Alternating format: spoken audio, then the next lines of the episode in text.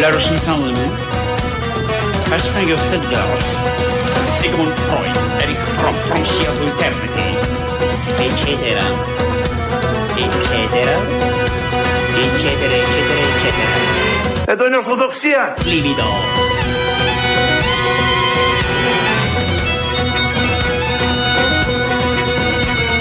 Livido. Εδώ είναι Ελλάδα αγαπητοί μου. Εδώ είναι Ορθοδοξία. Εδώ είναι το παλατάκι του Χριστού. Το σπιτάκι της Παναγίας. Όλα αυτά εδώ λοιπόν. Πόσο έμφυα να πληρώνει ο Χριστός με το παλατάκι και πόσο έμφυα η Παναγία με το σπιτάκι της, όπως λέει ο βουλευτής της Νίκης, ο κύριος Νίκος Παπαδόπουλος από την Θεσσαλονίκη μας έρχεται. Έχει μιλήσει αρκετές φορές, μας έχει απασχολήσει και στο πρόσφατο παρελθόν. Πολύ σοφή επιλογή του λαού της πόλεως, εκεί της περιοχής. Μπράβο που τον έστειλε στο κοινοβούλιο. Μίλησε λοιπόν χθες που εισήχθη το νομοσχέδιο στις επιτροπές της Βουλής για να ψηφιστεί για το γάμο, τον, την ισότητα στο γάμο κτλ. κτλ. Μίλησε λοιπόν ο συγκεκριμένος βουλευτής, ο κύριος Νίκος Παπαδόπουλος. Ένα να ξέρετε, οι νόμοι όπως τους έθεσε σε όλο το σύμπαν η τριαδική αρχή δεν μπορεί να καταπέσουν από εωσφορικά νομοθετήματα.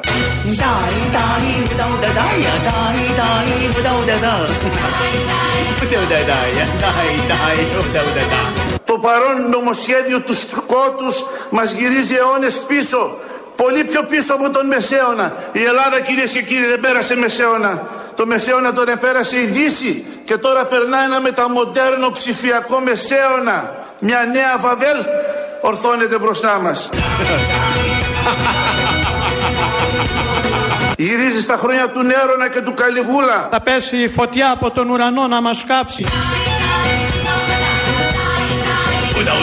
Ο Νέρος μας αφού πρώτα έκαψε τη Ρώμη και εμείς εδώ είχαμε αντίστοιχες πυρκαγιές. Πώς θα πάτε στην εκκλησία, πώς θα πάρετε την ευχή του παπά; Να ο παπάς, πού είναι ο παπάς, εδώ είναι ο παπάς, εκεί ο παπάς, να ο παπάς, πού είναι ο παπάς, να ο παπάς. Τι θα τους πείτε, πώς, αναρωτιέμαι. Εδώ είναι Ελλάδα αγαπητοί μου, εδώ είναι Ορθοδοξία, εδώ είναι το παλατάκι του Χριστού, το σπιτάκι της Παναγίας. Σπίτι μου, σπιτάκι μου και φτώχο καλυβάκι μου Χώμα που γεννήθηκα, ποτέ μου δεν σ' αρνήθηκα Εδώ είναι το παλατάκι του Χριστού, το σπιτάκι της Παναγίας. Μέσα σε όλα αυτά τα πολύ σωστά που είπε ο βουλευτής, έχει πει κι άλλα δηλαδή, θα ακούσουμε. Ε, με εντυπωσίασε αυτό που είπε γιατί δεν το εξήγησε και έχει μείνει η απορία ότι ο Νέρονας έκαψε τη Ρώμη και εμείς είχαμε φωτιές. Τι εννοεί την Πάρνηθα. Τι εννοεί όταν λέει και εμείς είχαμε φωτιές. Την εποχή του Νέρονα, όταν ήταν στη Ρώμη, εμείς εδώ τι καίγαμε; Τα, το, τα κάρβουνα για να φτιάξουν φαΐ. Οι παλιοί εδώ, οι δικοί μας, οι πρόγονοι. Δεν το διευκρινίζει και μένουν αναπάντητα ερωτήματα. Να τελειώνουμε με τον κύριο Παπαδόπουλο, είναι πολύ καλός. Τα έβαλε τα πράγματα στη θέση τους. Μίλησε για τον Καλιγούλα, μίλησε για τον Νεοσφόρο, μίλησε για τον Έρωνα, για το παλάτι και για το σπιτάκι, μίλησε και για τα φύλλα. Ο στόχος του κοινό, η Ορθόδοξη Ελλάδα, πρώτη από όλες τις Ορθόδοξες χώρες του κόσμου, να διαπράξει τη μέγιστη ύβρη στο πρόσωπο του Τριαδικού Θεού. Του λέμε δηλαδή κατάμουτρα, δεν επίησες μόνο άσε και φίλοι, όπως κηρύσουν οι Άγιες Γραφές, αλλά επίησες 10, 20, 30, 80, 100 φύλλα, κάθε σεξουαλική διαστροφή και φύλλο. Έχω πορεία, συχνορία, μια ιστορία καθημερινή. ασεβέστατοι και αμετανόητοι άρχοντες και βουλευτές του τόπου που τα μάθατε όλα αυτά. Ποιο επιστήμη σας σας δίδαξε; Και μια κυρία, Κουτσί Μαρία, στην ενορία, τη βγάζει φωνή. Ζήτω, ζήτω, τον ξανάπιασα.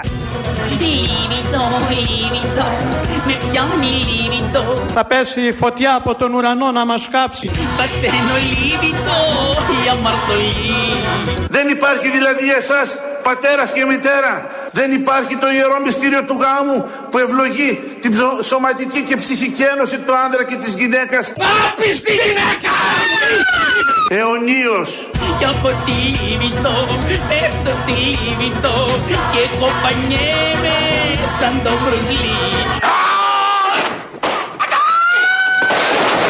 Και κοπανιέμαι σαν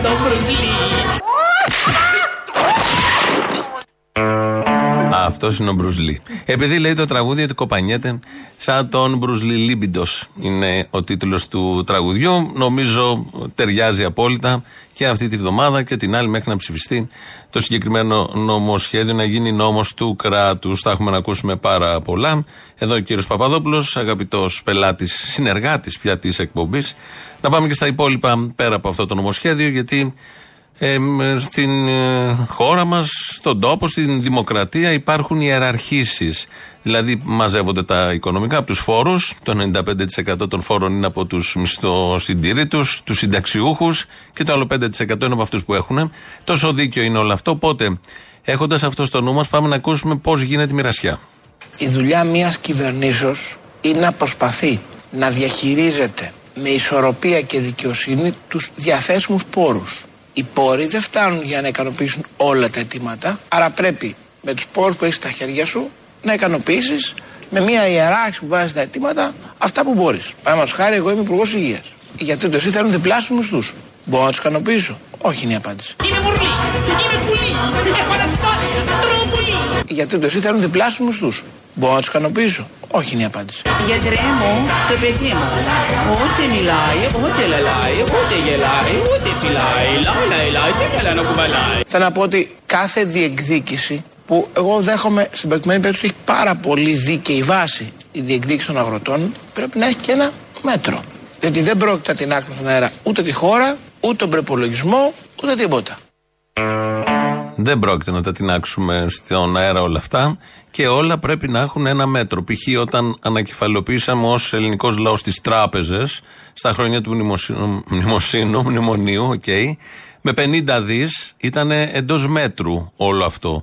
Οι άλλες χώρες δεν το δέχτηκαν, η Ισπανία, η Πορτογαλία, γιατί οι τράπεζες υποτίθεται ιδιωτικοί ε, φορείς και παίρνουν τα χρήματα του κόσμου, από τις καταθέσεις, τα αξιοποιούν κτλ. κτλ. Φαλήρισαν κάποια στιγμή, τις ανακεφαλαιοποίησαμε όλοι μαζί. Και τις πληρώσαμε όλοι μαζί και να έρχονται τώρα να βάζουν από τα 50 λεπτά όλες μαζί ταυτόχρονα στις συναλλαγές, να κάνουν όλα αυτά που κάνουν τα ψηλά γράμματα και να παίρνουν και τα σπίτια του κόσμου με τα φαντς που έχουν φτιάξει. Αυτό είναι εντός μέτρου. Το εκτός μέτρου είναι να πληρώσουμε τον γιατρό.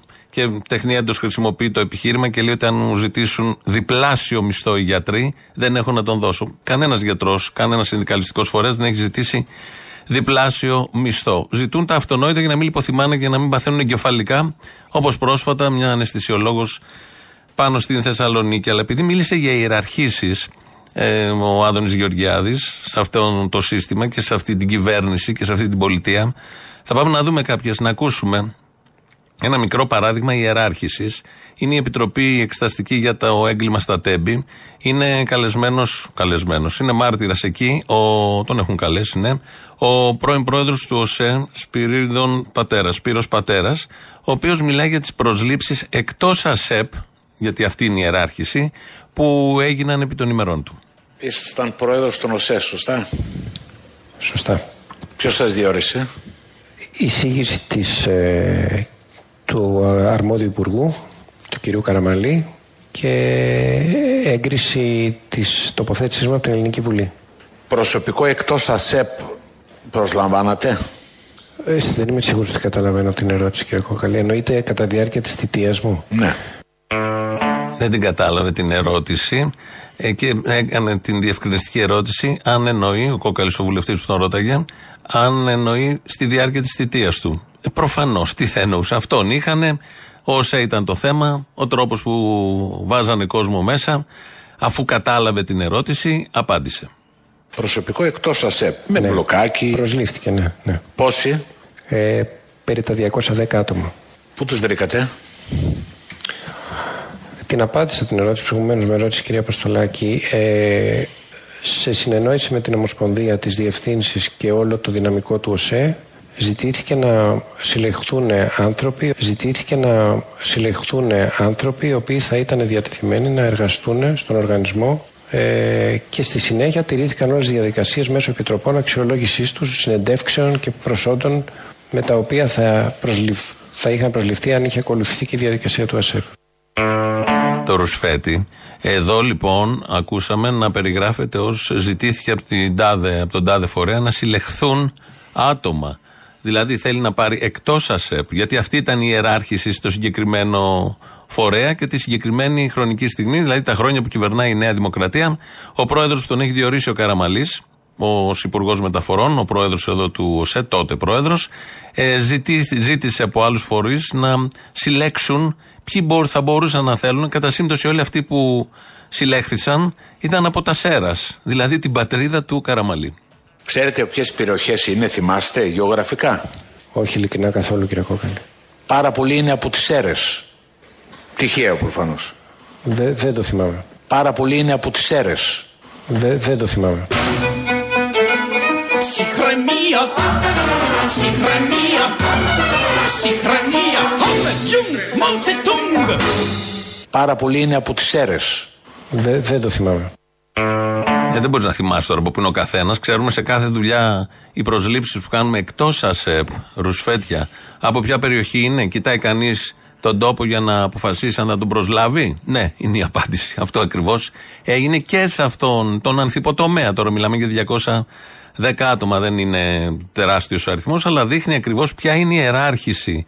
Γιατί όταν βγαίνει ένας υπουργός και λέει ότι επειδή οι γιατροί θα μου ζητήσουν αύξηση, δεν έχουμε να δώσουμε σε όλους αυτούς γιατί υπάρχει ιεράρχηση. Εδώ δεν υπήρχε καμία ιεράρχηση. Το Ταμείο του Κράτους, οι ανάγκες συνολικά βάλανε μέσα, συνελέχθησαν και έγινε μια συλλογή ανθρώπων που θα μπορούσαν και θέλανε, γιατί με αυτό το κριτήριο ξεκινήσαν, τους βάλανε μέσα και από εκεί και πέρα λένε αυτά τα πολύ ωραία που λένε. Και τώρα έχουμε τους συμβασιούχους που πρέπει να φύγουν, νομίζω οι 5-6 χιλιάδες, από τα νοσοκομεία. Κύριε Ακούση, θα να σας ρωτήσω το εξής. Στην ρωτήσετε εσείς ελληνική εμένα. γλώσσα, ναι, ναι, στην ελληνική γλώσσα η φράση σύμβαση ορισμένου χρόνου τι σημαίνει; Σημαίνει ότι αυτή η σύμβαση έχει ένα όριο χρόνο στο οποίο λύγει. Δεν είναι μόνιμος. Τους χρειαζόμαστε εμείς αυτούς. Μία μία δουλειά. Άρα αυτοί όλοι οι άνθρωποι έχουν προσληφθεί ως συμβασιούχοι ορισμένου χρόνου. Σύμφωνο. Ξέρουν την ώρα που μπήκανε ότι κάποτε θα βγουν. Σύμφωνο. Ναι. Πολύ ωραία. Όταν κάποιος φεύγει γιατί λύγει η σύμβασή του, αυτό είναι απόλυσης. Όχι, αυτό είναι λήξη σύμβασης. Αλλά μπορούμε να βρούμε και άλλους τρόπους να το περιγράψουμε. Μετά, γνωρίζετε ότι στο Σύνταγμα της Ελλάδος υπάρχει ρητό άρθρο που απαγορεύει να μείνει κάποιος μόνιμος στο δημόσιο εκτός ΑΣΕΠ; ότι κάποιος ενδιαφέρεται για το Σύνταγμα της Ελλάδος, το άρθρο 16 του οποίου λέει απαγορεύεται ρητός, κατηγορηματικός, να παρέχεται ανώτατη εκπαίδευση πέρα από κρατικά ιδρύματα. Και το έχουν τσαλακώσει, κουρελιάσει, τσαλαπατήσει, κατασκήσει το Σύνταγμα με τα, τις αλχημίες που προσπαθούν να κάνουν νόμο και να φέρουν. Είναι έξω όλοι οι φοιτητές και πολύ καλά κάνουν, χωρίς να το ξέρουν ή γνωρίζοντάς του, υπερασπίζονται αυτό το κουρελόχαρτο σύνταγμα που το έχει κάνει η συγκεκριμένη κυβέρνηση. Και εδώ επικαλείται ο Άδωνης Γεωργιάδης το σύνταγμα για να πει ότι δεν πρέπει να παραμείνουν όλοι αυτοί. Για ποιο λόγο, γιατί πρέπει να έρθουν οι εργολάβοι. Αναρωτιέμαι αν πρέπει να συζητάμε μονίμως στην Ελλάδα για το αν η γη είναι στρογγυλή. Τους χρειαζόμαστε. Να το πω λίγο διαφορετικά. Τους χρειαζόμαστε. Όχι, δεν τους χρειαζόμαστε. Αυτή είναι η Τότε γιατί τους έχουμε προσλάβει; Με ορισμένες Προσέλαβε ο σύμβασεις. Πολάκης. Και έπρεπε μετά να ξαναγίνουν διαδικασίες για να μπουν οι εργολάβοι. Οι εργολάβοι είναι πιο αποτελεσματικοί τα νοσοκομεία. Υπερβοιστερία, κατατονία, μια αγωνία, καθημερινή. Οι εργολάβοι είναι πιο αποτελεσματικοί τα νοσοκομεία. Και απ' τη γωνία, σε λιτανία,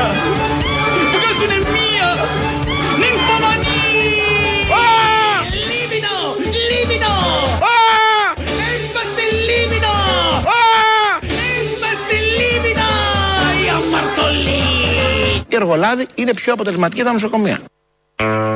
Έπαθε λίμπιντο η αμαρτωλή. Έτσι λέει το τραγούδι. Έτσι λοιπόν οι εργολάβοι είναι πιο ε, ωφέλιμοι για τα νοσοκομεία. Γενικώς οι εργολάβοι σε αυτόν τον τόπο, ε, από ανέκαθεν όπως λέμε, τελείως λάθος, είναι πολύ χρήσιμοι. Είναι η χώρα των εργολάβων. Κάθε φάση, κάθε χρονική στιγμή, ε, περίοδο αλλάζουν αντικείμενο, όμως αν είσαι εργολάβος, προχωράς. Αν είσαι οτιδήποτε άλλο, εργαζόμενος κυρίως, πετιέσαι έξω γιατί το Σύνταγμα, γιατί σε προσέλαβε ο Πολάκης, γιατί δεν είσαι χρήσιμος, γιατί, γιατί, γιατί. Ενώ αν είσαι εργολάβος, οι πόρτες είναι ανοιχτές γιατί είναι θέμα ιεράρχησης, όπως μας είπε λίγο νωρίτερα. Πόσο χρήσιμα πάνε τα πράγματα και τι ακριβώς η ιεράρχηση κάνει η συγκεκριμένη κυβέρνηση. Και ο συγκεκριμένος υπουργός στα θέματα υγείας μας λέει ο διευθυντής της ΜΕΘ πάνω στο, στη Θεσσαλονίκη, στο Παπα-Νικολάου, ο Νίκος Καπραβέλος. Αυτή τη στιγμή το νοσοκομείο μας έχει γονατίσει. Είμαστε σε μια ιδιόρυθμη πολεμική κατάσταση λόγω της τρομακτικής υποστελέχωσης του νοσοκομείου, κυρίως αναισθησιολόγους, ε, εάν δεν είχαμε τη βοήθεια από άλλα νοσοκομεία ε, σε, ε, νο- σε αναισθησιολόγους, θα είχαμε αναστείλει τη λειτουργία πολλών χειρουργικών κλινικών. Σήμερα σύσσωμοι οι χειρουργοί του νοσοκομείου μας απειλήσανε με ομαδική παρέτηση γιατί δεν μπορούν να χειρουργήσουν. Το νοσοκομείο δεν μπορεί να ανταποκριθεί τις, τις ανάγκες, τις στοιχειώδεις ανάγκες που δημιουργούνται στις εφημερίες να αντι- αντεπεξέλθει για πρώτη φορά στην ιστορία ενός εμβληματικού νοσοκομείου με τεράστια προσφορά στο χώρο της Βορείου Ελλάδος που δέχεται βοήθεια από άλλα νοσοκομεία της Θεσσαλονίκης για να μην καταρρεύσει κύριε Χάριτο. Ήρθαν Μάλιστα. συνάδελφοί μου από άλλα νοσοκομεία αναισθησιολόγοι για να βγει το πρόγραμμα το αναισθησιολογικό σε εφημερία ενός τέτοιου νοσοκομείου και κλινικές είναι έτοιμες να αναστείλουν τη λειτουργία τους λόγω πραγματικά έλλειψης αναισθησιολόγων. Γι' αυτό και ξέρετε δεν ξέρω αν πρέπει να γελάσω ή να κλάψω με την, τα απογευματινά χειρουργία τη στιγμή που δεν μπορούμε να λειτουργήσουμε πρωί στοιχειοδός και να καλύψουμε τις υγειονομικές ανάγκες. Δεν έχει χειρουργούς, δεν έχει αναισθησιολόγους, να πάνε εργολάβοι. Να πάνε εργολάβοι που είναι αναγκαίοι για το δημόσιο σύστημα υγείας, να χειρουργούν και να αναισθητοποιούν. Ένας σφύρι δεν θέλει και πολύ. Τον ασθενή δεν θα καταλαβαίνει τίποτα και μπορεί και να μην ξυπνήσει. Άρα ευτυχισμένος, θα γλιτώσει από όλα τα άλλα. Όχι, να ξυπνήσει. Μπορεί και να μην ξυπνήσει. Εξαρτάται αν είσαι υπουργός. Πέμπτη φορά στο Υπουργείο, ε. Πόσες ώρες κοιμάται ο Υπουργός Προστασίας του Πολιτή; Συνήθως δεν κοιμάται.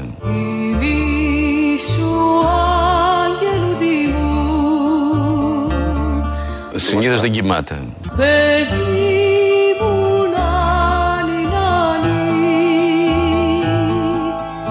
Να μεγαλώσεις γρήγορα Σαν να ψηλό πλατάνι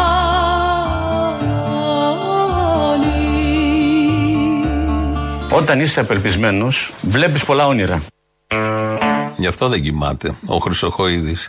Να μεγαλώσει σαν τα ψηλό πλατάνη που λέει αυτό το πολύ ωραίο ανούρισμα του Μίκη Θοδωράκη. Κάνουμε ό,τι μπορούμε εδώ για να τον κοιμήσουμε λίγο, γιατί με αυτά και με αυτά έχει έναν εκρεβισμό η αστυνομία του και οι ματατζίδες του. Και χθες μπούκαραν πάνω στην ε, Κομωτινή, στην νομική σχολή και έκαναν αυτά που έκαναν πάλι τα έσχη, τα γνωστά, επειδή μας ζήταγε χθες να αγαπήσουμε όλη την αστυνομία και να έρθει πιο κοντά ο πολίτης για να γίνει καλύτερη αστυνομία. Ήρθε πιο κοντά ο πολίτης, αλλά ήταν ξάπλα. Κάτω, του άνοιξαν το κεφάλι του συγκεκριμένου πολίτη. Μετά μπουζούριασαν καμιά δεκαπενταριά παιδιά, τα άφησαν στην πορεία. Με φοιτητές, με τα νιάτα αυτής της χώρας, το αιώνιο μίσος της Νέας Δημοκρατίας προς τα νιάτα και το εκφράζει με διάφορους τρόπους και με κάθε αφορμή. Όποτε τους δει κάτι να κάνουν διαφορετικό από τα πάρτι της ΔΑΠ, αμέσως στέλνει τα μαντρόσκυλα και τα χτυπάνε αλίπητα. Την Πέμπτη έχουν πανελλαδικό εδώ στην Αθήνα. Μια ωραία αφορμή να μαζευτούν και να δείξουν ποιος ακριβώς έχει τη δύναμη σε αυτόν τον τόπο. Αυτοί που κυβερνούν ή τα νιάτα που έρχονται με συγκεκριμένες απόψεις, με συγκεκριμένα θέλω και να υπερασπίζονται και το Σύνταγμα, τελικά αυτοί μόνο, και τις σχολές και το μέλλον τους. Το μέλλον των αγροτών σε αυτή τη φάση ήταν στα χέρια, πριν λίγο καιρό δηλαδή, του Κυριάκου Μητσοτάκη. Με αφορμή τις τελευταίες αγροτικές κινητοποιήσεις αξίζει να θυμηθούμε κάτι το οποίο δεν το τονίζουμε αρκετά ότι αυτή η κυβέρνηση κατάφερε και διατήρησε στην πατρίδα μας τους ίδιους πόρους από την κοινή αγροτική πολιτική όταν αυτοί μειώθηκαν για άλλες χώρες. Θυμάμαι προσωπικά κάναμε. Έκανα αυτή την διαπραγμάτευση. Μπράβο ήρωα! Μπράβο Καραϊσκάκη!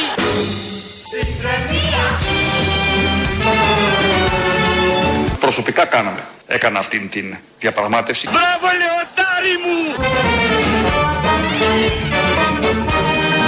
Προσωπικά κάναμε. Έκανα αυτή την διαπραγμάτευση. Πού να μου χαθείς κρέας! Δεν μου λες, κρέας έγινε το λιοντάρι και ο Καραϊσκάκης.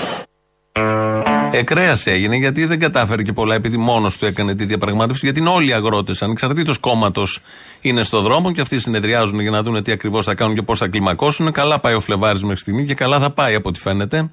Δεν έχουν πιστεί από την πολύ καλή διαπραγμάτευση που έκανε μόνος του. Αυτό αποδεικνύεται από όλους τους αγρότες. Εδώ θα ακούσουμε έναν, Θωμάς Μόσχος. Και για να καταλάβουμε κάτι, την Ελλάδα ξοδεύουμε το 37,8 του εισοδήματός μας σε τρόφιμα. Φαντάζεστε να πάρει συν 60% τι θα γίνει; Μπορούμε εμείς να πουλήσουμε αύριο το γάλα μας 2,5 ευρώ. Εδώ του πουλάμε ένα 20 και οι άλλοι αλωνίζουν τα σούπερ μάρκετ και το κάνουν τριπλάσια τη τιμή μέχρι να φτάσει στο καταναλωτή. Έχετε δίκιο, τέλος. Και ο μόνος που γκρινιάζει είναι η παραγωγή και οι καταναλωτές. Η παραγωγή έχουμε βγει στους δρόμους, οι καταναλωτές δεν μπορούν να τα πληρώσουν. Είδατε σούπερ μάρκετ και βιομηχανίες να κάνουν καμιά πορεία για την επιβίωσή τους; Κανένας. Εσχροκερδούν όλοι εις βάρος των, πλάτο, των πλατών των δικών μας και η κυβέρνηση φυσάει αδιάφορα και μας λέει 10% έκπτωση στο ρεύμα για 6-7 μήνες πόσο είναι. Όλη η κοινωνία πρέπει να ξεσηκωθεί και να έρθει μαζί μας και να μην μείνει φίλο όρθιο στην Ελλάδα έτσι όπως πάνε τα πράγματα. Αλλά δεν έχει πάρει κανένας χαμπάρι ότι μετά τον Ιούνιο τα τρόφιμα θα είναι 60% πάνω. Θα περιμένουμε τον Ιούνιο να βγούμε. Α, όχι, είναι καλοκαίρι. Α, δεν βγαίνουμε Ιούνιο, οπότε ό,τι γίνει τώρα που είμαστε μέσα, έχει και κάτι αλκιονίδες, προσφέρεται για διαδηλώσεις. Επίσης, εδώ ο συγκεκριμένος αγρότης δεν έχει κατανοήσει ότι την διαπραγμάτευση την έκανε προσωπικά ο Κυριάκος Μητσοτάκης και λέει τα δικά του. Δεν έχει πιστέψει δηλαδή. Εμείς πιστεύουμε τον Πρωθυπουργό, δεν πιστέψουμε τώρα τον κάθε αγρότη. Πάμε να κάνουμε άλλη μια προσπάθεια, μπας και το κοιμήσουμε το παιδί. Πέμπτη φορά στο Υπουργείο, ε. Πόσε ώρες κοιμάται ο Υπουργός Προστασίας του Πολιτή; Συνήθως δεν κοιμάται.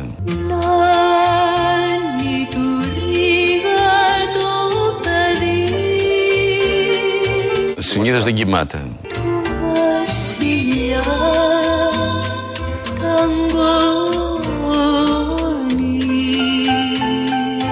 Τάκη, δεν κοιμάσαι σαν το χρυσοχοίδι και εσύ, ε; Όχι, δεν μπορώ να κοιμηθώ. Σκέπτεσαι το κορίτσι σου; Όχι. Έφαγα πολύ πεπόνι. Μπάτσι γουρούνια δολοφόνη. Δεν κοιμάται, δεν κοιμάται ο Τάκης, δεν κοιμάται και ο Παπα-Μιχαήλ με τα πεπόνια και τους μπάτσους γουρούνια δολοφόνια. Δεν ταιριάσει. είχε, πάει, είχε μπει στη ράμπα πια, έπρεπε να, να φύγει. Ε, όλα αυτά είναι θέματα παιδείας. Αυτό το λάθος που έκανα εγώ τώρα εδώ το γραμματικό και αυτά αλλάζουν. Διότι ο ΣΥΡΙΖΑ με επικεφαλής τον ε, Στέφανο Κασελάκη φτιάχνει τα think tanks, τα περίφημα που μας είχε πει. Ε, το πρώτο είναι για την παιδεία, το ανακοίνωσε με σχετικό βίντεο πριν λίγη ώρα. Σας έχω ήδη μιλήσει για τα think tanks τα οποία φτιάχνουμε. Για πρώτη φορά, αντλώντας τα λαμπρότερα μυαλά από την κοινωνία, έξω από κομματικά στεγανά, έξω από στενούς κομματικούς κύκλους. Σήμερα έχω τη χαρά και την τιμή να σας ανακοινώσω το πρώτο τέτοιο think tank. Το think tank παιδείας.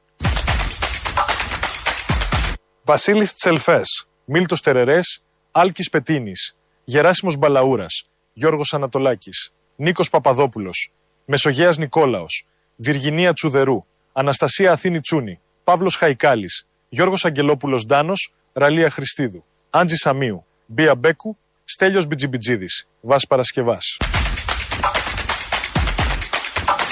Αυτοί οι άνθρωποι, οι άρεστοι της κοινωνίας, οι άρεστοι της κοινωνίας, θα είναι στο πλευρό μου για να φτιάξουμε μαζί ένα πρωτοπόρο πρόγραμμα δημόσιας παιδείας. Αυτοί οι άνθρωποι, οι άρεστοι της κοινωνίας, Είχαμε τους άριστους τους άλλους. Φτιάχνει και αυτός τους δικούς του άριστους. Πάρα πολλοί μαζεύονται. Πόσους άριστους να χωνέψει αυτός ο τόπος. Ακούσαμε εδώ τα ονόματα από το Think Tank Παιδεία. Πολύ ενδιαφέρον. Ακούγεται όλο αυτό το εγχείρημα. Ελπίζουμε τα καλύτερα. Την ίδια ώρα, βέβαια, που ο Κασελάκης πριν λίγο, δηλαδή με βίντεο, ανακοίνωσε το Think Tank της παιδείας. Την ίδια ώρα που φοιτητές σε όλη τη χώρα ή τρώνε ξύλο ή είναι στους δρόμους ή σε μαζικότατες συνελεύσεις αποφασίζουν για το μέλλον τους και για τον και για το παρόν των οικογενειών τους. Γιατί παίζει και αυτό ρόλο, γιατί δωρεάν δεν είναι η παιδεία, πληρώνουν ανεξαρτήτως αν πηγαίνουν στα δημόσια ιδρύματα. Την ίδια ώρα ένας βουλευτής του ΣΥΡΙΖΑ, ο Χάρης Μαμπουλάκη, σε ε, τηλεοπτική Ιντερνετική εκπομπή, μιλάει για τα δίδακτρα στα δημόσια πανεπιστήμια.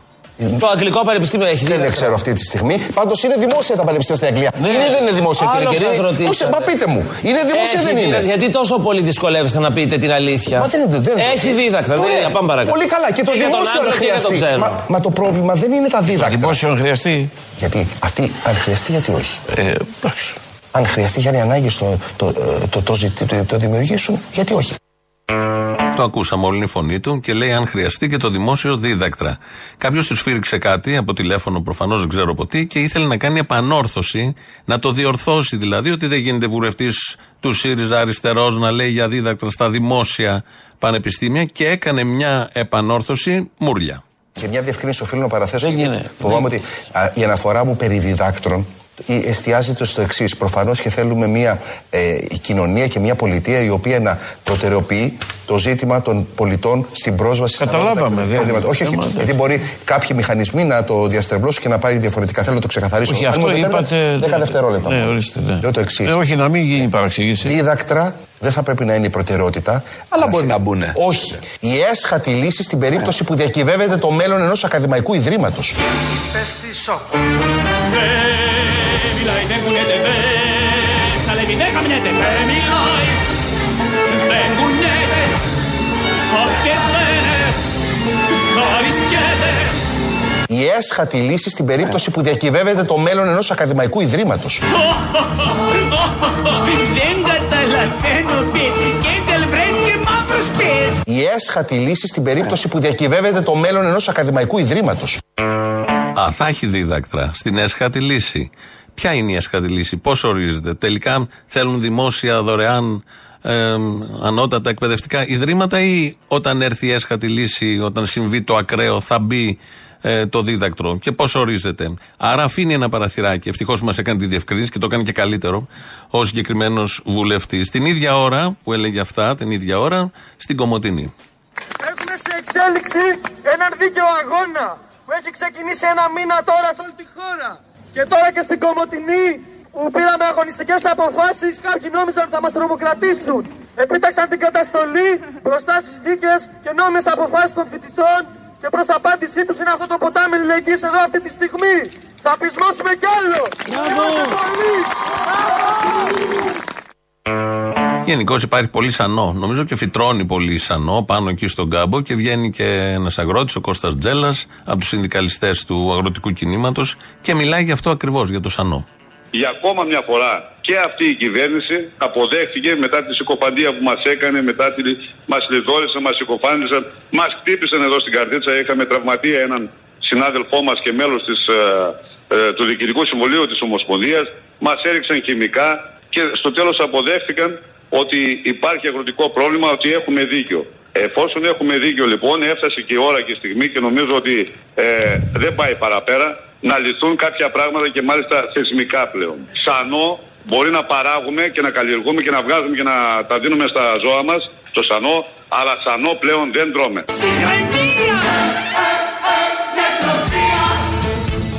Αλλά σανό πλέον δεν τρώμε. Λίβητο καταραμένη, Θα πέσει η φωτιά από τον ουρανό να μας κάψει. το θερμόμετρο ανεβαίνει, ρίχτε τα χοντρά πορνό, Η δικιά μου κυβέρνηση θα είναι μια κυβέρνηση των αρίστων. ρίχτε τα χοντρά πορνό, Ο λαό είναι κυρίαρχος. Τι, τι κουβέντα είναι αυτή; ρίχτε τα χοντρά πορνό. Η Νέα Δημοκρατία πήρε 41%. Τζάμπα πράμα οι παρεστήσεις, τελειωμένες οι αισθήσεις, στο πορτέλο το κοινό. Είμαστε ένα πραγματικό μπουρδέλο. Ε και, θα απαντούσα εγώ. Με τα χοντρά πορνό, όπως λέει και το τραγούδι πάντα. Και για να κλείσουμε όλη αυτή την ενότητα που από την αρχή της εκπομπής θα ξαναγυρίσουμε στον αγαπημένο μας βουλευτή, τον κύριο Νίκο Παπαδόπουλο, μ, για αυτό το απόσπασμα που λέει για τον Έρωνα από κάψει στη Ρώμη και ταυτόχρονα είχαμε κι εμείς εδώ φωτιές, αλλά δεν λέει ποιες. Το παρόν νομοσχέδιο του σκότους μας γυρίζει αιώνες πίσω. Γυρίζει στα χρόνια του Νέρονα και του Καλιγούλα. Ο Νέρος μας αφού πρώτα έκαψε τη Ρώμη και εμείς εδώ είχαμε αντίστοιχες πυρκαγιές. Λείπει, λείπει το γαμότι, λείπει το ρε πατριώτη. Τι μπουρδέλα κυβερνήσεις είναι αυτές ρε. Έξοδος με κιμονό. Μάτια βλέπει, δεν αγγίζει, αυνανίζεται, αυνανίζει. Του αιώνα το κενό. Ανησυχία καμία. Έλληνες, ζήστε ελεύθερα. Ψυχραιμία. Θα ζήσει η Ελλάδα. Να δείξει νεκροψία. Η νεκροψία. Θα το δείξει αν θα ζήσουμε ή πώς θα ζήσουμε και από τι πήγαμε. 2.11.10.80.880 το τηλέφωνο επικοινωνίας. Ο Δημήτρης Κύρκος ρυθμίζει τον ήχο. Πατάμε το κουμπί να φύγουν ε, οι ακροατές στο πρώτο μέρος λαού, πρώτες διαφημίσεις και εδώ είμαστε. Γεια σου, τσολιά μου. Γεια σου. Τι κάνεις; Καλά, εσύ; Καλά, μωρέ, εδώ. Πήρα να δω, σου λείψα. Α, πολύ, πολύ. Μα έτσι είπαμε. Λοιπόν, βασικά πήρα να πω μία μαλακία που συνέβη σήμερα και γέλασα αρκετά. Για να δεις τώρα πώς δεν πρόκειται ποτέ αυτός ο τόπος να πάει μπροστά. Χρόνια επαγγελματίας τώρα και μπαίνει στο λογιστικό και ρωτάει. Ρε, εσύ, γιατί με βάζεις και πληρώνω τόσο ΦΠΑ; Τέλος πάντων, ασχολίαστο. Σωστό. Και μ, τώρα ξέρεις τι σκέφτηκα από αυτόν τον άϊπνο, τον έρμο, τον άϊπνο που δεν μπορεί να κλείσει μάτι. Πόσε ώρε κοιμάται ο Υπουργός Προστασίας του Πολιτή. Συνήθως δεν κοιμάται. Τον αντίπαρε, φίλε, που λέγε και δεν κοιμάμαι, δεν κοιμάμαι. Όταν αρχίζω Δεν να κοιμάμαι, δεν κοιμάμαι. Ε, Που δεν κοιμάμαι, δεν κοιμάμαι Όταν αρχίζω να σε θυμάμαι Δεν κοιμάμαι και υποφέρω. Ναι, σταμάταμε κάπου. άρα πας χαμένος. Ναι, το ξέρω. Λέγαμε να φύγει ο Ιανουάριο γιατί ήταν πολύ άσχημος μήνας. Ήρθε ο Φεβρουάριος και τι ανακαλύπτουμε; Τι; Είναι 5 Φεβρουαρίου και έχουμε φάει και τα λεφτά του Μαΐου. Τόσο καλά πάει και αυτό. Μια χαρά. Είδες το; Ποιανού Μαΐου, Μαρή, του Μαΐου που έρχεται; Ε, δεν τα έχεις φάει εσύ ακόμα; Γιατί πού τα πήρες, τα πήρες από κάπου; Όχι, ρε παιδί μου, τα χρωστάμε. Αυτό λέμε. Α, χρωστά κιόλας; Ε, τι, γιατί Α, γιατί ωραία δεν πάει. Να, ε, success story μυρίζομαι. Ναι, εσύ χρωστάς μόνο τους Μιχαλούς. Εγώ χρωστάω και αυτήν και τα λεφτά. Εγώ χρωστάω και δεν ρωτάω, δεν ξέρω. Άμα δεν με ενοχλήσουν, δεν ενοχλώ να δώσω δανεικά. Α, ναι. Ε, ναι, τώρα τι. Ε, εντάξει, να σου πω. Είδα στον ύπνο μου ότι αυτή η Τατιάνα Στεφανίδου, ο Ευαγγελάτος, πώς τον λένε τον άλλον τον πρώην. Λιάγκα. Ο Λιάγκα, ο Λιάγκα. Ότι λέει, ανακαλύψαν αυτή την τρύπα που λείπουν, λέει, από το παλιό τον ΟΑΕΔ 1,5 δισεκατομμύριο και τώρα ψάχνουν να βρουν που έχουν πάει. Έχουν κάνει κόσκινο αυτόν τον πρόεδρο του ΟΑΕΔ, τον εκλεκτό του Μητσοτάκη. Ναι, στο Ναι, ξύπνιο μου. πολύ ε, κόσκινο, δηλαδή τόσο που ούτε τραχανάς δεν χωράει από μέσα. Αποστόλη, καλησπέρα. Καλησπέρα. Driver από Βόλο. Γεια σου, driver. Είσαι καλά; Ωραία. Λοιπόν, άκου να σου πω, ήμουν προχθές κάπου και άκουγα το πρωί ελληνική ραδιοφωνία, πώς λέγεται, ΕΡΤ, ξέρω εγώ πρώτο πρόγραμμα, κάτι τέτοιο. Ναι, ναι. Λοιπόν, και μιλάνε για τη δίκη της Πισπυρίγκου. Και λένε τα δικά τους εκεί τέλος πάντων και τους στέλνω εγώ μήνυμα, τους λέω ρε παιδιά, πείτε και τίποτα για τη δίκη του Βασίλη Μάγκου, λέω που έχουμε στο Βόλο, λέω. Άντε καλέ, ποια δίκη του Βασιλή Μάγκου, ποιο μάγκο. Το μάγκο δεν το λένε πουθενά. Άκου, άκου, άκου. άκου. Το μάγκο είναι σαν να μην συνέβη. Ε, όχι, ε, μου απαντάει και λέει κύριε Παναγιώτη, δεν ξέρω για το θέμα, θα το δω και θα σας πω λέει. Καλέ, πού να ξέρεις για το θέμα, το είπε η Τατιάνα, το είπε ο Ευαγγελάτος, όχι. Έτσι και στέλνει μετά μια κυρία, μετά στα επόμενα μηνύματα που Ή μήπως θα το ρωτήσει ο αυτιά στο Χρυσοκοίδη. Καλό. Να ρωτήσω κάτι. Αληθεύει ότι όταν σας κάλεσε ο Πρωθυπουργός για να αναλάβετε το Υπουργείο, σας είπε Μιχάλη, άλλαξε τα όλα. Και λέει, ε, εσείς λέει ντροπή, λέει στη δημοσιογράφη, λέει και δεν ξέρετε για τη δίκη του Βασίλη Μάγκου, λέει ντροπή σας και δεν απάντησε καθόλου, δεν είπε τίποτα, τίποτα. Τι να πει καλέ, τι να πει, έλα σε παρακαλώ. Σαπίλα, σαπίλα, σαπίλα. Ναι, καλημέρα ο Μαρκόλη είμαι. Δεν είπαμε για το τρίγωνο Βερμούδων. Ωραία, πού τι το ξέχασα; Έλα, πες λίγο, πες λίγο για τρίγωνο.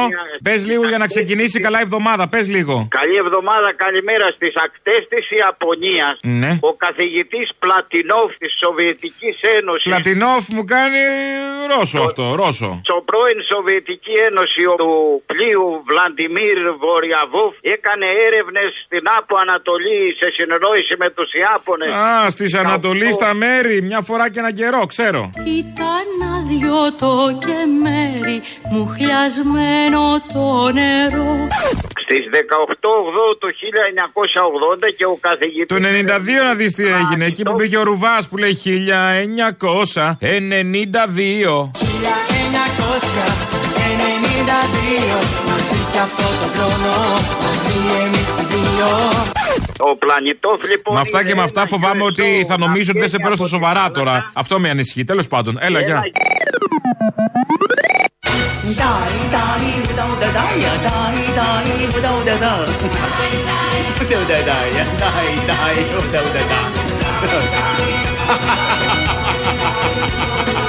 Το παρόν νομοσχέδιο του σκότους μας γυρίζει αιώνες πίσω. Γυρίζει στα χρόνια του Νέρονα και του Καλιγούλα. Ο Νέρος μας αφού πρώτα έκαψε τη Ρώμη και εμείς εδώ είχαμε αντίστοιχες πυρκαγιές. Θα μας μιλήσει εμάς για πυρκαγιές. Δεν έχουμε εδώ πυρκαγιές. Όχι στα χρόνια του Νέρονα, αλλά μετά, ειδικά τα τελευταία. Συνέχεια πυρκαγιές έχουμε. Μέσα σε όλο αυτό το ψηλό πανικό που έχει ο Φλεβάρης, υπάρχει και μια πολύ θετική αισιόδοξη είδηση, ένα φως. Βγήκε, θυμόμαστε όλοι τον Γιάννη Μιχελογιαννάκη, που ήταν βουλευτής της αριστεράς, έχει προσφέρει. Ε, πριν μια εβδομάδα ζήτησε να τον διαγράψουν από τον ε, ΣΥΡΙΖΑ. Τελικά όμως, ε, όπως ο ίδιος δήλωσε, μπορεί να φύγει από αυτό το κόμμα. Δεν ξέρω αν τον διώξαν ακόμα. Όμως σκέφτεται να ξαναγυρίσει στην πολιτική. Ζητάτε τη διαγραφή σας. Όμως στην αρχή είπατε ότι παραμένετε ενεργός πολίτης και δεν έχετε καθόλου αποσυρθεί από τα πολιτικά. Σκέφτεστε μελλοντικά ότι θα ασχοληθείτε ξανά ενεργά με την κεντρική πολιτική, Κύριε με την Σουλάκη, αυτοδιοίκηση, με τι; Πάντα λέω την αλήθεια. Ναι, θα ασχοληθώ με την πολιτική, όχι με την ε, αυτοδιοίκηση. Θα ασχοληθώ με την πολιτική και θα χαρώ ιδιαίτερα αν ε, ο κόσμος μου ζητήσει για την επόμενη τετραετία να παλέψω για κάποια βουλευτική θέση μέσα στο κοινοβούλιο. Ε, να ζητήσει ο κόσμος. Ο κόσμος τα κάνει όλα λάθος. Δεν μπορεί να ζητήσει, να απαιτήσει. Και εμείς εδώ να απαιτήσουμε, να τους ζητήσουμε να μπει στο κοινοβούλιο να κατέβει υποψήφιος. Με ποιο κόμμα όμως θα τους ζητήσουμε να κατέβει υποψήφιος; Με ποιο κόμμα θα έλεγε κάποιος τώρα; Κοιτάξτε, εδώ τα πράγματα είναι πολύ απλά. Και η απάντηση είναι δεδομένη. Περιμένω τα αποτελέσματα του δημοψηφίσματος. Εκεί πιστεύω ότι θα έχει μορφοποιηθεί πλέον ποια τάση είναι φιλολαϊκή. Και το τονίζω προς το Ηράκλειο απόψε που με ακούει. Όποια τάση είναι φιλολαϊκή και ξεχωρίσει σε αυτή τη φιλολαϊκή τάση θα είμαι και εγώ κοντά. Φιλολαϊκή. Μάλιστα. Και να το ξεκαθαρίσω. Φιλολαϊκή. Όχι μια, ε, ένα κόμμα ε, το οποίο θα πάρει ποσοστά μεγάλα και θα είναι αντιλαϊκό, αλλά θα το ψηφίσουν κάποιοι. Περιμένετε τις ευρωεκλογές. Το πρώτο είναι λοιπόν, περιμένω τις ευρωεκλογές για να δω ποια τάση είναι φιλολαϊκή. Με ένα όρο όμως. Και τον ξεκαθαρίζω, Μισελό, για να έχεις απόψη στην εκπομπή σας. Θα είναι φιλολαϊκή. Δεν είπαμε ότι πρέπει να είναι φιλολαϊκή αυτή η τάση. Περιμένει να δει τα αποτελέσματα των εκλογών, γιατί από το ποσοστό θα καταλάβει ποιο είναι φιλολαϊκό κόμμα. Δεν το ξέρει τώρα. Μην βάλει με κανένα κόμμα και δεν βγει. Οπότε θα δει μετά ποιο κόμμα έχει μια τάση έτσι ανωδική κάπως και εκεί θα ενταχθεί ο Μιχελογιαννάκη. Άρα δεν περιμένουμε να το ζητήσει ο λαός. Από μόνος του περιμένει τις εκλογές να δει ποια τάση είναι φιλολαϊκή. Μην μπερδευτούμε και πάμε σε άλλες τάσεις. Αυτά τα πάρα πολύ ωραία. Αυτό είναι πολύ αισιόδοξο. Είναι η πιο αισιόδοξη είδηση από τις αρχές Φεβρουαρίου μέχρι σήμερα.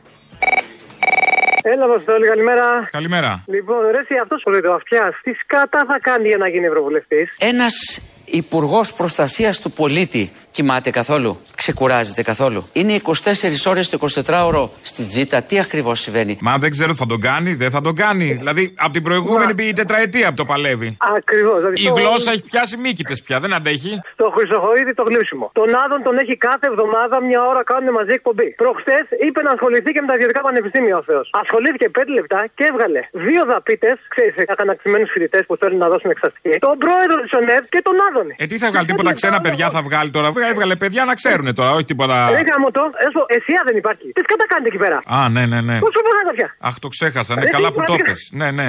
Δεν κατά κάνετε, ρε μαλάκες. Πέντε λεπτά, τέσσερις ε, τη μία τοποθέτηση. Ε, Τι θα γίνει να πούμε; Έλα, Αποστολάρα μου; Έλα. Τι κάνεις, καλά είσαι. Καλά. Εγώ είμαι από τη δουλειά. Έχω ξαναπάρει φαμπρικάριος. Η φαμπρικά, η φαμπρικά δεν σταματά Δουλεύει νύ, δουλεύει νύχτα μέρα Έλα, ρε Φαμπρικάριαν. Να σου πω, ήθελα να σε πω περί κολάτο και παραδίτσου. Υπάρχει Έλληνας ο οποίος με συνείδηση ευθύνης να θέλει να ψηφιστεί ένα τέτοιο νομοσχέδιο; Θα πέσει η φωτιά από τον ουρανό να μας κάψει, έλεγα και χθες, η οργή του Θεού. Κοίτα, αν πούμε ότι υπάρχει αυτό το σενάριο μεταξύ κολάσου και παραδείσου, εγώ να σου πω την αλήθεια, δεν θα γουστάρω να πάω στο παράδεισο, γιατί πολύ απλά δεν γουστάρω τις νηστείες, δεν γουστάρω τα προσκυνήματα και του ευνοχισμού. Θέλω κόλαση, γιαντράγια, αλκοόλ και σεξομάνια all the time. Τι λέει, ρε παιδί μου; Ε, ναι, ρε φίλε. Όχι, Ε, καλά ε, έκανες. Έχουν παρακάνει. Ε, ναι. Έλα, μάνα μου. Έλα. Άκομα που θα ξεκινήσω. Όπα. Από αυτά τα- να μην το χαρακτηρίσω. Από τις κοπέλες με τα ράσα. Λοιπόν, Σας παρακαλώ, δεν θα πράγμα ήθελα. έχει- ναι, ε, το πράγμα έχει παραγίνει. Θα πρέπει κάποια στιγμή να βρει κάποιος στα κάκαλα που λένε και οι πόντοι να γίνει αυτός ο περίφημος διαχωρισμός εκκλησίας και κράτους. Να είναι όπως όλο τον κόσμο αυτό συντήρητη. τη Δεν θα στήριξη γίνει, όλα. αγάπη μου γλυκιά, δεν θα γίνει. Δεν συμφέρει, δεν θα γίνει. Μα το μπακάρι έτσι κι αλλιώς το ψυρίζουνε. Σκέψου- Να πληρώνουν τους μισθούς τους. Σκέψου ότι αυτοί που δεν το κάνουν, κάποιο λόγο θα έχουν που δεν το κάνουν. Επίσης, άκουσε τι λέει ο Χατζηδάκης. Παντού θα μπει POS εκτός από τα παγκάρια. Επεκτείνονται τα POS σχεδόν παντού, μόνο τα παγκάρια των εκκλησιών θα μείνουν απ' έξω. Ε, δεν είναι τυχαίο. Αντί να μπουν πρώτα στα παγκάρια. Άκου, άκου, εκεί είναι δίκαιη η μερασιά. Γιατί πετάνε ότι έχει το παγκάρι μέσα στον αέρα και λένε ότι τέλειο Θεούλη θα το κρατήσει. Τα υπόλοιπα είναι για εμάς. Γνωστό το κόλπο χρόνια τώρα. Με θυμάσαι, βρε πούστη. Μ, για να θυμηθώ ένα μαλάκα. Ναι, ναι, σε θυμάμαι. Ο ριζοσπάστης και ο Βελόπουλος είναι το ένα και το αυτό, βρε Σούργελο. Έχει ο ριζοσπάστης επιστολές του Ιησού; Θα είστε οι μοναδικοί στον κόσμο που θα έχετε επιστολές του Ιησού Χριστού, του Θεού μας. Όχι.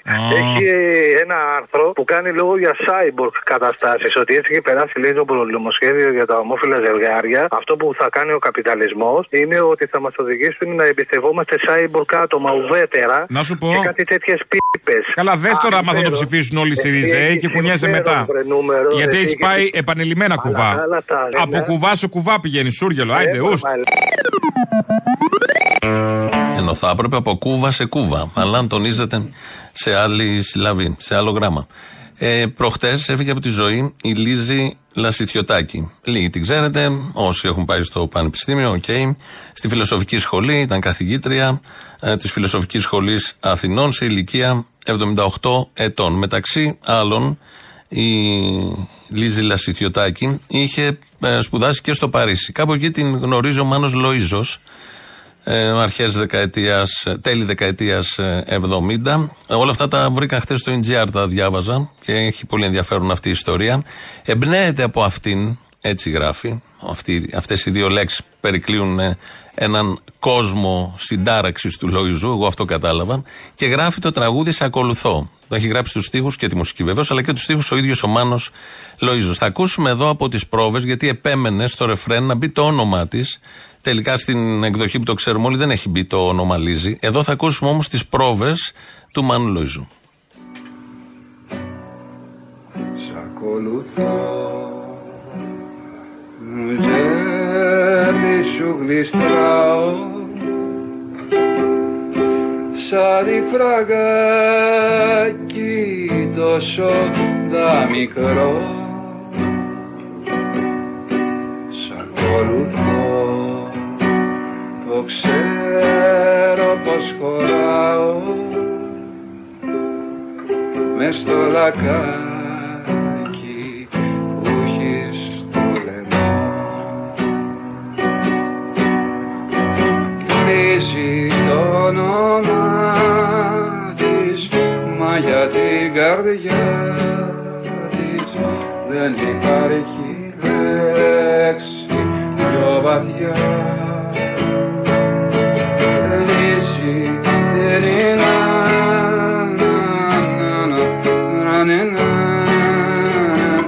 Κράτα μου μια θέση τόση δα Είναι και πρόβα και λέει και τα νανανά όπως πρέπει. Δεν ξέρω πώς έχει σωθεί.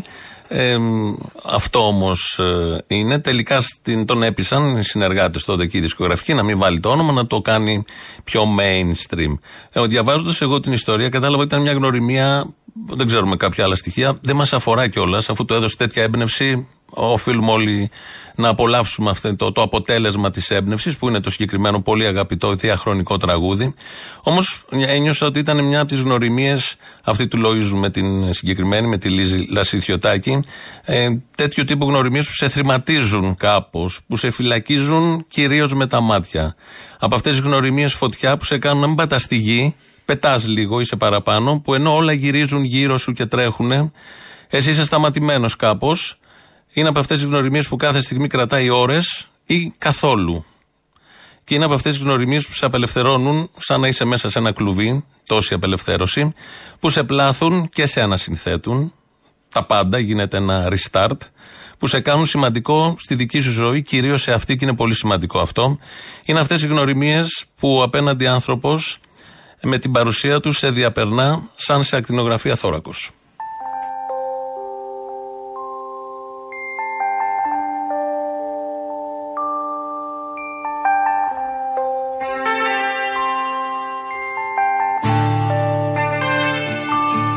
Σ' ακολουθώ στη στην τσέπη σου γλιστράω σαν τη φραγάκι τόσο δαμικρό Σ' ακολουθώ και ξέρω πως χωράω μες στο λακάκι που έχει στο λαιμό.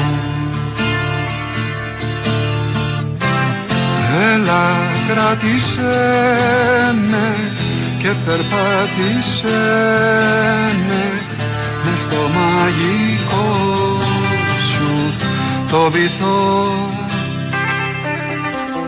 Πάρε με μαζί σου στο παθήθυλί σου. Μη μ' αφήνεις μόνο θα χαθώ. Σ' ακολουθώ και ξέρω πως χωράω μες στο λακάκι που έχει στο λαιμό.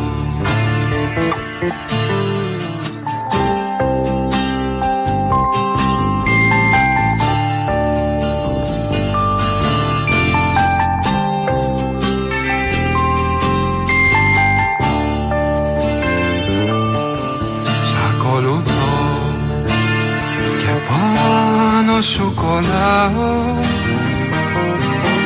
σαν φανελάκι καλοκαιρινό Θα το πατήσουμε. Ε, υποσχόμαστε να κάνουμε μια μουσική εκπομπή μια μέρα, γιατί είναι κάποια τραγούδια που μας αρέσουν πάρα πολύ. Δεν προλαβαίνουμε εδώ με τον καταιγισμό. Οπότε, πρόμης που λένε και οι φίλοι μας, στα ξένα τα πανεπιστήμια, θα το κάνουμε κάποια στιγμή. Φτάσαμε στο τέλος εδώ, γιατί είναι το μαγκαζίνο μετά με τον Γιώργο Πιέρο. Πάμε τώρα το τρίτο μέρος του λαού. Τα υπόλοιπα αύριο. Γεια σας. Ναι, να σου πω, Μαρκόνι, με με έκοψες. Α, θα κόψει η γραμμή, μάλλον. Το τρίγωνο Βερμούδων μεταγλωτισμένο στα ελληνικά. Είναι triangle Vermouth. Είναι το Derbyshire, είναι το δεξαμενόπλιο το εγγλέζικο το 80 βούλιαξε. Είναι τότε που ο ερευνητής ο Σοβιετικός έβλεπε UFO από τη θάλασσα και είχε μπλε χρώμα. Πρόσεξτε. Είχε εκτυφλωτικό μπλε όπως είδε στον Εύρο ο Χαράλαμπος Ρωμελιώτης και το είπε στις πύλες. Υπάρχει εξωγήινη Α, ζωή. το είπε στις πύλες. Δεν το είπε λίγο μετά αφού μπήκε. Το είπε στην είσοδο εκεί στις πύλες. Στο τσεκ, ας πούμε. Στο τσεκαδόρο. Ε, υπάρχει ούφο. Το λέω εγώ στην πύλη. Μην μου πεις μετά δεν είχε, αφού πιούμε τις ποτάρες. Υπάρχει. Αυτός το είπε. Σωστός. Όχι, σωστός και μπράβο του. Αποστολάρα μου, να τα ξεχάσεις αυτά που ήξερες, Αποστολή. Ολόκληρα καρπούζια, λάδι, ντενεκέδες. Δηλαδή μου το ολόκληρο καρπούζι έτσι κι αλλιώς ήταν ρίσκο. Όταν ήμουν σπούδαζα στο εξωτερικό και έβγαλα, έβγαλα κάτι κυρίους, ας πούμε, που πηγαίνανε στο σούπερ μάρκετ και παίρνανε μία φλίδα καρπούζι. Κορόιδευα εγώ μαθημένος από τα δικά μας που παίρναμε πάντα το καρπούζι ολόκληρο. Καλύτερα τώρα τελευταία χρόνια που τα πουλάνε μισά. Βλέπεις μέσα και τι γίνεται πάνω κάτω. Ε, βέβαια. Μικραίνεις το ρίσκο τέλος πάντων. Λοιπόν, ε, τώρα αυτό. για το λάδι. Έλα βράδυ. Έλα βράδυ. βάλε Έλα ένα βράδυ είναι η μόνη περίπτωση που θα πάει στην Τενεκέ. Αλλιώς την Τενεκέ. Τενεκέ δεν είναι το Υπουργικό Συμβούλιο. Θα έχουμε και σε λάδι; Ξέρεις πόσο πλούσιο αισθανόμουν όταν πήγαινα οικοδομή και στο διάλειμμα, ξέρω εγώ, κατά τις 11 η ώρα 12 πήγαινε κάποιος, έπαιρνε ψωμί, έπαιρνε ένα-δύο κιλά φέτα, έπαιρνε μπύρες, έπαιρνε ντομάτες. Κάναμε εκεί μια μάζοξη. Πόσο κόστιζε αυτό το πράγμα τότε; Τίποτα, Απόστολε. Στην οικοδομή. Δεν το εκτιμούσαμε όμως. Ε, ούτε τους Άγγλους που ερχόντουσαν και παίρνανε και τους κοροϊδεύαμε, παίρνανε μια φέτα Δεν καρπούζι, εκτιμούσαμε, γι' αυτό μια τα πληρώνουμε ντομάτα, ένα τώρα. αγγούρι. Γι' αυτό τα πληρώνουμε τώρα. Λοιπόν, έλα, γεια.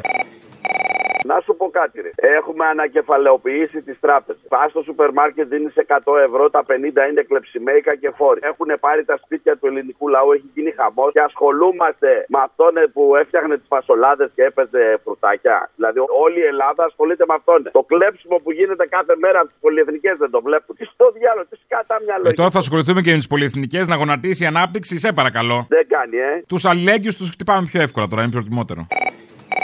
Εμείς, λέω, Ναι. η εταιρεία προσφέρει για να τις κάνουμε εμείς. Περίμενε, Τσολιά. Τι να περιμένω, Μωρή; Λέω, η εταιρεία προσφέρει για να τις κάνουμε εμείς, ρε παιδί μου, αυτό το πράγμα. Σε ποιον μιλάς; Σε εμάς και πώς θα κάνω εγώ θετική αξιολόγηση. Πού μιλάς, Μωρή; Έλα, αγάπη μου, εδώ διάλειμμα είμαι. Ε, Στο διάλειμμα θα μιλήσεις σε μένα, δεν μιλάς από εδώ και από εκεί; Μίλαγα εδώ με τον Μανάβη. Σαν άβει πολύ; Λοιπόν, πήρα να σου πω πρώτα ότι τι αγαπάω, μου βλέπει τα κλασικά όλα. Ναι, ναι. Αύλα τελείωτη. Ναι, ναι, τα ξέρω αυτά. Πάμε παρακάτω. Εγώ συμφωνώ με το ΚΚ για το σκέι. Α, ωραία. Ούτε Αυτό ο Θήμιος πήγα δεν να συμφωνεί, πω. Μωρή. Δεν με νοιάζει, συμφωνώ εγώ. Και να σου πω, Πω, κάτι. πω. Μόνο, να σου πω κάτι. Μόνο η Εκκλησία και το ΚΚ έχουν αντίθετη άποψη. Κανένας άλλος δεν έχει αντίθετη άποψη. Όχι, έχουν κι άλλοι. Και να σου πω και κάτι. Εγώ όταν γέννησα το παιδί μου, το γέννησα σε ένα πανεπιστημιακό νοσοκομείο και μου το φέραν και μου το βάλανε πάνω μου να κουμπίσει τη μάνα και όλα τα τέτοια, η μάνα και το παιδί και ο δεσμός. Το τι, τι δεν υπάρχει, μόνο αγάπη θέλει δηλαδή. Καταλαβαίνεις, σου λέω είναι random όλα, είναι τελείως random. Α, είναι random. Δεν είναι, δηλαδή ξέρω ότι θα Είναι πάρουν το random. μωρό, δηλαδή θα πάρουν το μωρό και θα το δώσουν σε δύο άντρες και θα το κρατήσουν και το μωρό θα νιώσει ψυχική πληρότητα. Α, καλά. Που είναι το ένστικτο. Ναι, ναι. Ό- όλα καλά, όλα καλά. Μάλλον έχεις πολύ συγκεκριμένα πράγματα στο Να μυαλό σου για την ελληνική οικογένεια όπως είναι σήμερα. Γάμισε ρε την Έχεις ελληνική δει οικογένεια, μανάδες ρε όπως μωρό. το δείχνει Ρε μωρό μου, ο στη άνθιμο. φύση, να σου πω κάτι στη φύση. Και ένα μωρό να αφήσει τη ζούγκλα, υπάρχει περίπτωση να το πιάσουν ζώα και να το μεγαλώσουν. Και παλιά τα μωρά, όταν οι άλλοι κάνανε. Α, πολλά, εκεί στα φτάσαμε, στο χωριά, Μόγλι. στα χω- Α, στα- καλά. Ναι, Μόγλι. Στα χωριά που κάνανε πολλά δεν το δίναν το μωρό στις Όχι, ναι, εννοείται. Πλάκα κάνεις. Δεν σου λέω ότι είναι. Καλά κακό ήξερα δεν σου πω ότι είναι κακό, αλλά είναι τόσο όλα άλλα ντάλλον. Δεν ναι. ξέρω. Αυτό πήρα να πω. Εγώ καλά έκανες και πήρες να το πεις. Δηλαδή δεν θα πεις τη μαλακία σου, την πεις. Ναι, ήθελα να σε πάρω να πω τη μαλακία μου. Ε, την είπες, τέλος. Άντε, γεια. Όχι, περίμενε. Όχι, γεια.